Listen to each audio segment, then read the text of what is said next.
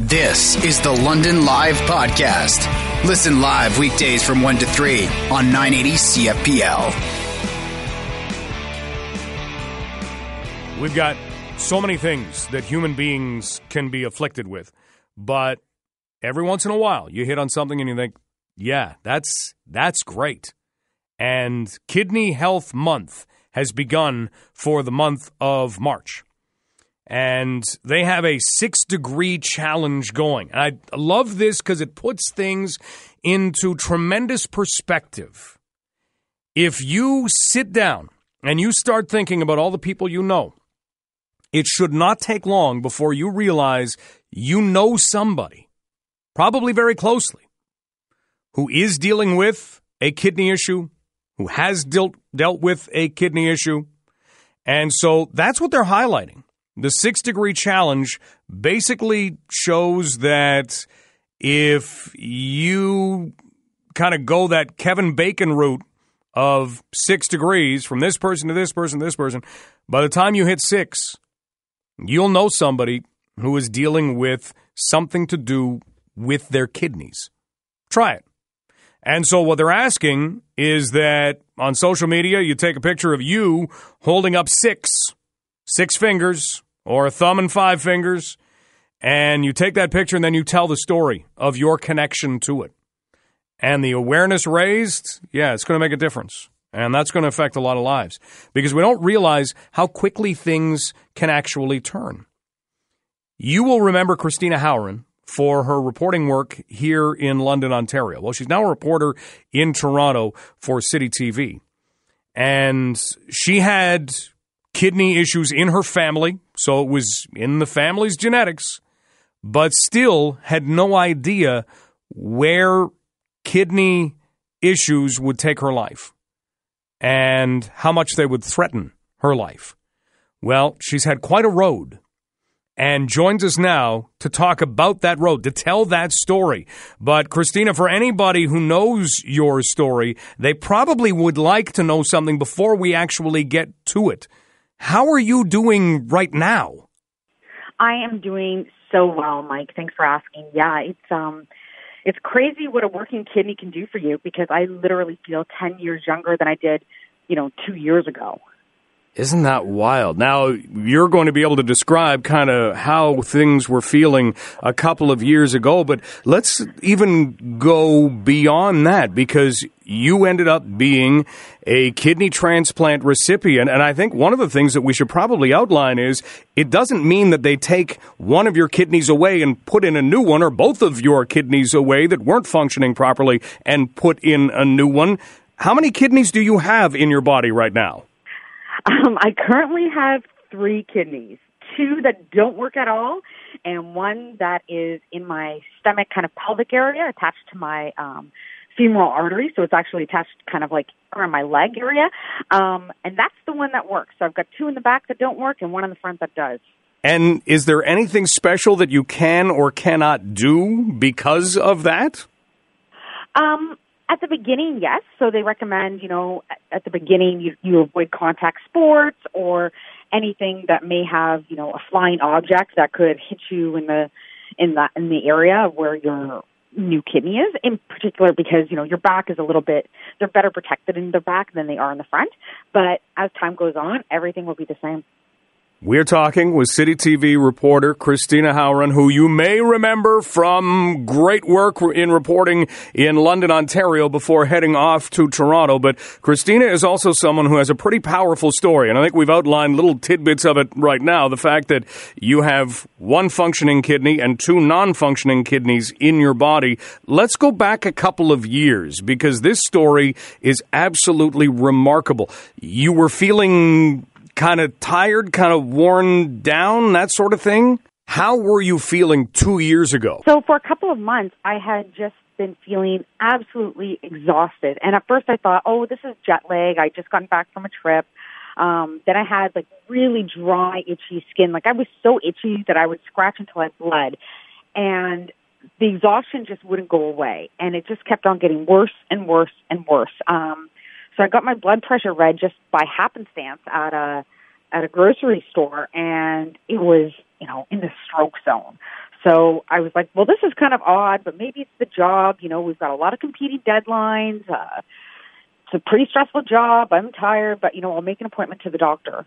So I went to the doctor's office. They ordered blood work, and um, I had been really struggling to just get through a day. I mean, I remember sitting at the de- at my desk thinking, like, we need a nap room um, every day. And uh, I was out on a story, and um, we were about to head to another interview when I had two phone calls, two missed calls from my doctor's office. And, you know, when does your doctor office actually call you and say, call me back directly? So I did, and they said, you have to go to emergency. Your kidneys are failing. You are in uh, end stage kidney failure. So my cameraman took me to the emergency department, and lo and behold, I was. I had between six and eight percent kidney function, and this is something that had gone undetected, which may have been happening for years or even months. And all of a sudden, here I was at the very end of the lives of my kidneys. You were down to six to eight percent. Mm-hmm. So they were amazed that I had even been working, or you know that I still had had the energy to get out of bed, because usually it's a progression. So it's usually something that's caught like in the 20 to 30 range. Um, but for me, it was like a very steep decline that happened very rapidly over just a couple of months. We're talking. So, we're talking with Christina Howorun from City TV, and we're talking about what she has gone through over the last couple of years. And if you missed the very beginning, Christina says she's feeling absolutely fantastic right now, which is the good news. But two years ago, that wasn't the case. So all of a sudden, your life, no doubt, changes. What changed in your life at that moment? Oh, everything. Um, so all plans were put on hold. Um, I remember sitting in the in the emergency room, just crying because I knew that I was going to have to go on dialysis, um, which is a, a treatment that people do either hemo, which cleans your blood directly, or peritoneal, which cleans um, which which does cl- filter out some of the toxins in your body, but uh, through your stomach or your neck, depending on what you uh, opt for. Um, and I knew that that was going to you know, change everything about my life, my ability to travel, my ability to work properly, um, my family, my relationships, my friendships even, because I knew I would be tied to a machine and that the wait time, while people think it's only three to five years, depending on where you live and your blood type, I was told that I was looking at a seven to ten year wait for a um, kidney transplant. And I wouldn't have survived. Yeah, that, that's how quickly did that enter your mind? Um, well, as soon as I found out about the seven to ten years, and the the physicians were very honest with me, and they said, like, you know, your your chance of making it that long are not going to work. So, I had a really great nephrologist who um, we tried to stave off me going on dialysis because it's not a great way to live, and um, we were hoping that my mom could be a living donor, and she immediately started the workup. But while she was, you know, she was ruled out. Um, but we couldn't even wait for that. So while she was going through the workup to find out, you know, if she could be a donor, because they test you pretty extensively, like cardio tests and, you know, it's not just blood type. Okay, here we go. They they they do quite a bit. Um, they had to start me on dialysis. So every single night for about nine to ten hours, every single night, I was hooked up to a machine um, at home. So it was a it was a big ordeal. I, I had a whole room, so an office space that had been converted into a storage area because the amount of gear that you need in your house to have a dialysis machine at home um, is just phenomenal. So that's what I did for about nine months.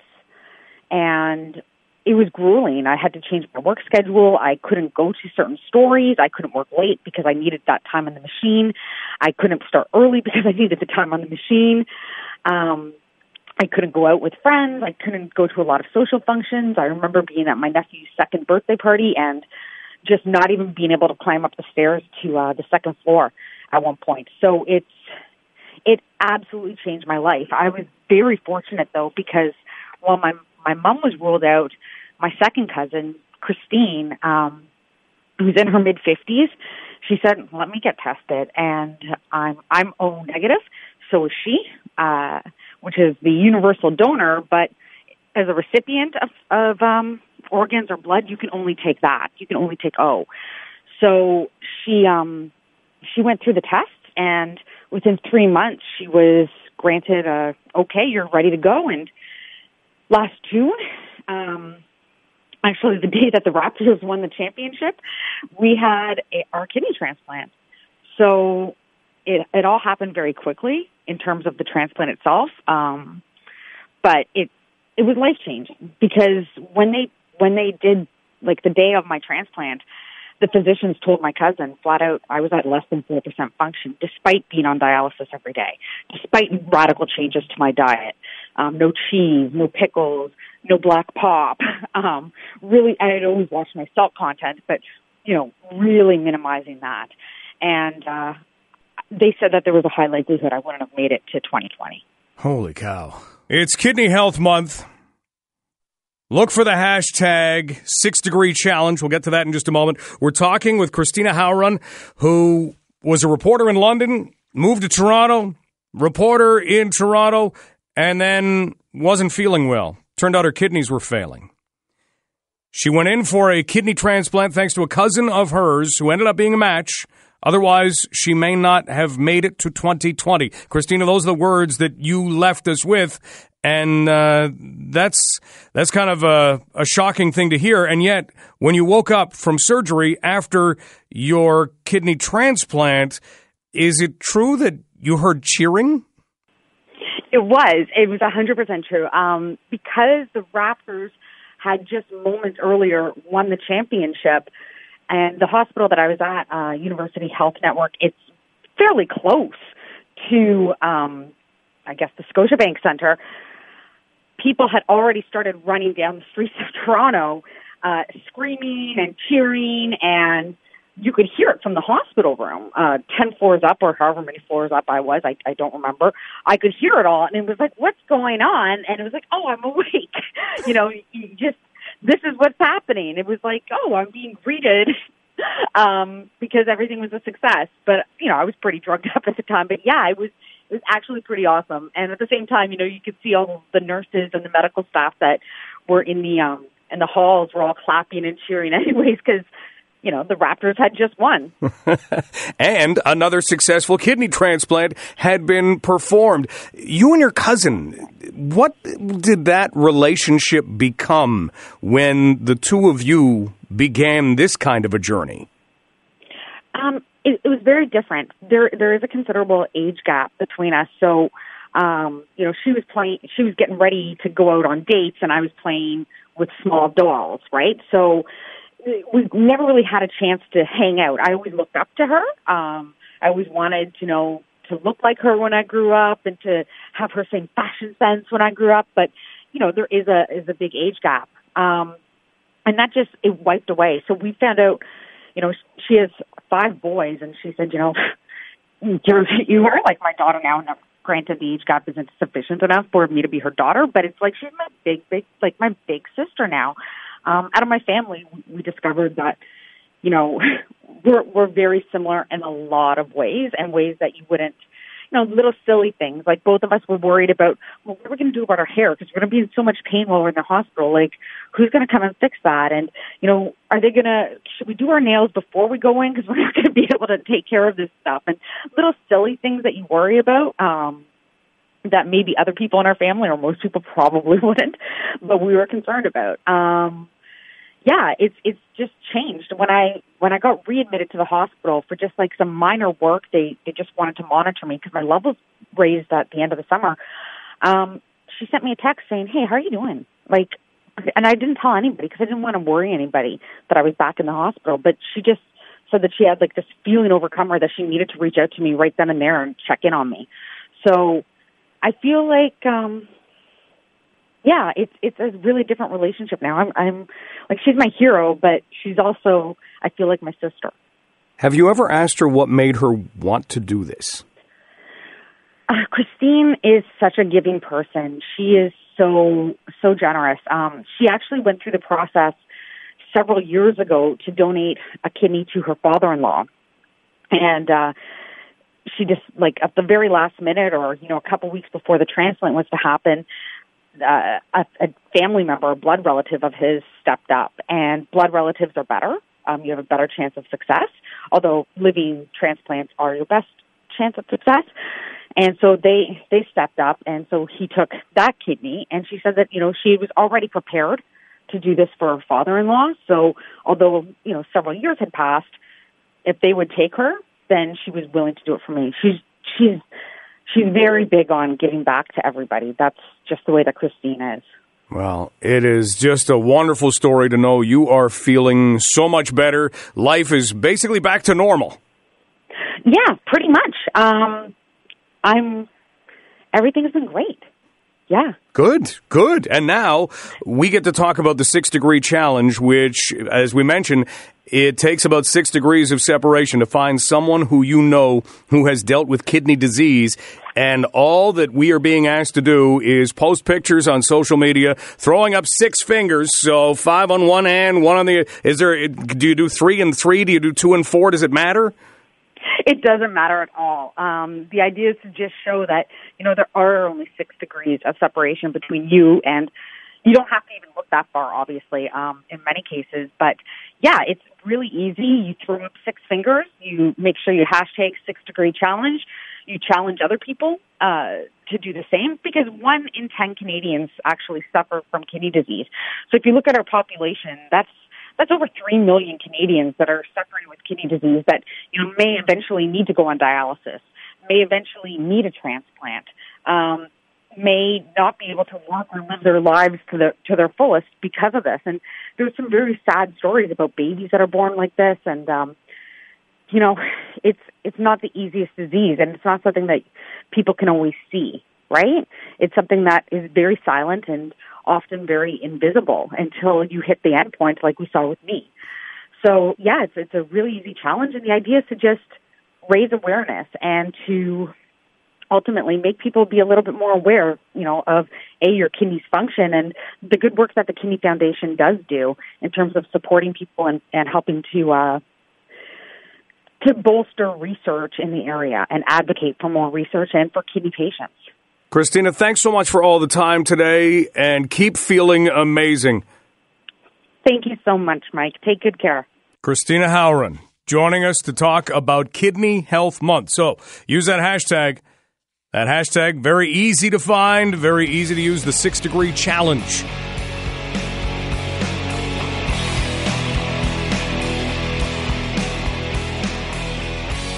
If you want to go back and hear about getting out of China as the coronavirus outbreak began, we spoke with Darren Keenan about that very thing, and he outlined the entire story. And some of it involves some pretty good tips if you're going to be traveling internationally. Darren said at one point, you have to be ready to go, depending on what country you're in. And that involves having your passports, having your papers, and having American money that you don't spend thinking, yeah, I'd really like to order out tonight, or, or order in, I guess. Uh, let's, let's use that American money that we got. Don't do that. That American money stays with the passports and the documents, and they're just ready to go. They're even in a bag. And if you have to go, you have to go. They got a call at 4:30 one morning that the city of Wuhan was going to be closed. No one in, no one out. They got out before that happened. It was due to happen at about 10 in the morning. They left. That's how quickly they had to get out. But they did it. And Darren told that story, and you can find that on the London Live podcast if you go back to last week. Now, we also got a chance to speak with Darren about living in China and some of the differences because there are a lot of people who are scratching their heads over, you know, how is it that this new coronavirus got to the point that it did? You know, what are the differences between what we would see as everyday life and what goes on in a country under communist rule like China? And we had a chance to talk with Darren about all of that. And first off, about what took him and his family to China in the first place. Well, I am an English teacher, I'm an ESL instructor, and uh, I need to teach. And it's like, you know, you can teach part time in London, but you can't teach full time. It's quite difficult. And I was a substitute teacher for the Thames Valley. I was a teacher who worked part time in uh, some language centers in London. And then basically I said to my wife, hey, let's travel. We've been doing this for 17 years. Let's continue it. Let's take our son, take our daughter, take ourselves, and go see a different part of the world. And that's what basically we decided why. We'll go to China and teach there. Okay. When would that have been? Oh, goodness. How long ago was that, Veer? About three years ago? Mm-hmm. Yeah, it was about three years ago. Okay. And you arrive and you get into the Chinese culture, the Chinese way of life, Oh, all goodness. that sort of thing. Yeah, you do arrive and it's a shock because, you know, you're not in Kansas anymore. It's like this is a whole different society. Visually, it looks the same. Modern buildings, you know, modern restaurants, cars that are that are new, but it's like a giant facade. As soon as you go behind it, it's all different. It's like you'll see it in front of you, you'll look at it and you'll feel familiar, you'll feel some kind of familiarity with it. But as soon as you start to, to look into this society, look into these cities and, you know, wander around these places, you suddenly realize this isn't what it looks like. And that, that, that that's what's uncomfortable because it feels familiar. You go into a restaurant, you see lots of pictures. That's not our food. that's hard, yeah. It's like um, you'll look at a restaurant and then you go around the back of the restaurant and it's the third world. There'll be a bag and you'll see the bag moving. And I'm, I'm naturally inquisitive, so I have to go over and look at the bag. And there are hundreds of toads squirming about in the bag. Ah, then you go to the next restaurant and you'll see a bag that's moving around and there's snakes slithering about in the bag. And you don't want to open the bags, but you, you, you can see them. And that's what I mean. It's like it's like a giant facade that looks like how we live in London or in Vancouver and Toronto. But as soon as you start to investigate what's behind it, that's where you see this is a different culture. It's different. Everything's a different way of life. It's different preparation, different hygienic standards. And that's when you realize you're not, like I say, you're not in Kansas anymore. Yeah. As you stay, does that pattern continue where more and more things that you go and, and deal with, whether it's not just restaurants, maybe it's healthcare, maybe it's washing your car, does that continue to happen? Yeah, but in some respects, you know, we are foreigners who live there. We have, you know, we're independent of the healthcare system. We have, you know, insurance. So we tend to go to, you know, like a Western hospital. And that exists. Yeah, though they exist, just like Chinese people can go there as well. But if you're not part of that system, it's like you're in a Chinese hospital, you know, a Chinese system, you know, this, the Chinese medical system, the Chinese legal system. You're in the, the Chinese social system. And if you don't speak the language, it's a completely different experience. Like I say, their system is based on a system of governance that's very old fashioned in the modern world. So for us, you just don't walk up to the counter like a you know Ontario service and ask for help. There's a whole rigmarole you got to go through to get somewhere. So it's like um, that's when you see like you know the, like I say the outward facade of modernity, and you see the buildings and you see the counters and you see the people, but they have this antiquated system of of, of doing things that you, you can't fathom because we're just not part of it. Yeah, we, we just never we've never experienced it before. You mentioned the language. Is that something that you can pick up over time, Mandarin, or or it, was it Mandarin that was predominantly? Yeah, there's two languages. There's Mandarin and Cantonese. Uh, they're very difficult. Yeah, that was just it. Yeah, you can't. It's like my son. You know, he's tried to learn it for two years, and it's hard. It's like it's a different. It's completely different to English. You know, I was as a, a language instructor speaking now. yeah, our our our phonetic system is all different, and it's like theirs is tonal. So it's like how high is your voice? How low is your voice? You get that wrong, you've just insulted someone, and they're not happy. Which my son did, and they don't get it, and they're not happy when that happens. That is Darren Keenan about living in China. A year ago, if we said, "Hey," Darren is living in Wuhan, China, you'd say, "Oh, that's that's pretty neat." Yeah, Wuhan, China. Where's that? Now we know more about it. Now we've heard of it, and now it concerns a lot of people because of the new coronavirus. And Darren and his family found out at 4:30 in the morning that the city of Wuhan was going to be shut down one day. Nobody in, nobody out.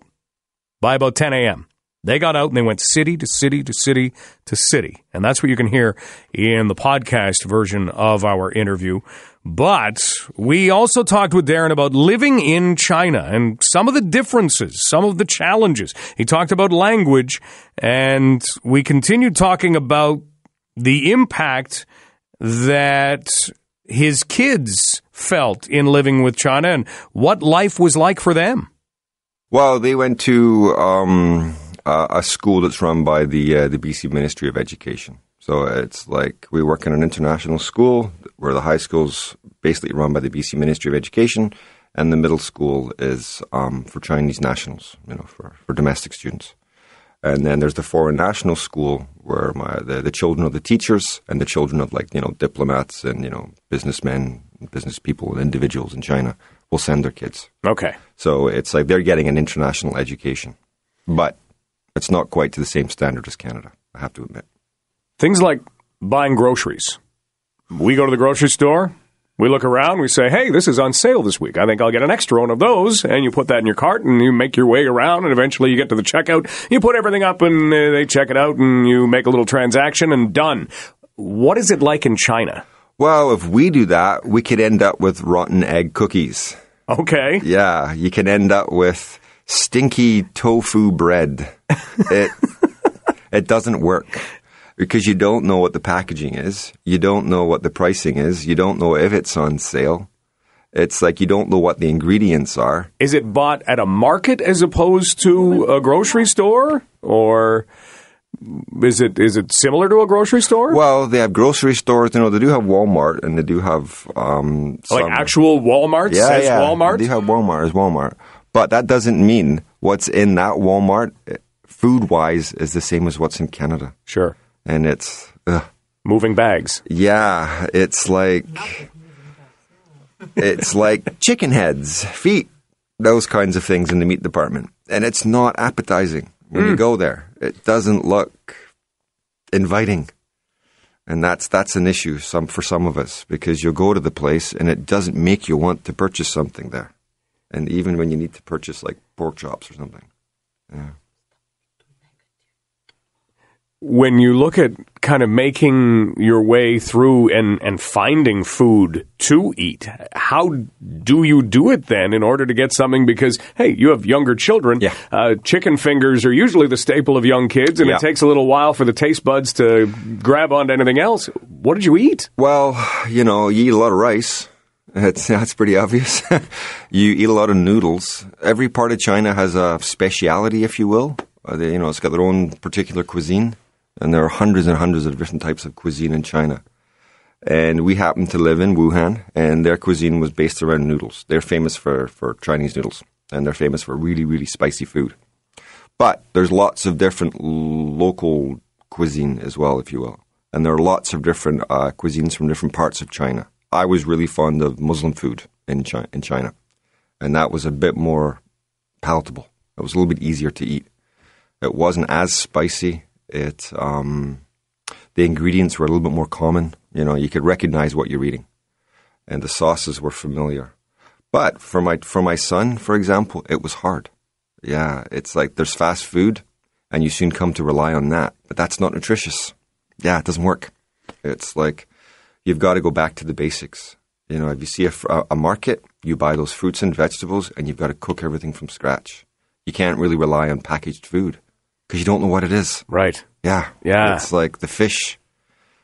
Fish seem to be the same, but they're not. yeah, they are not. That seems to be a theme. Seems to be, Yeah, but it's not. Not. Yeah. How about transit? What is transit like?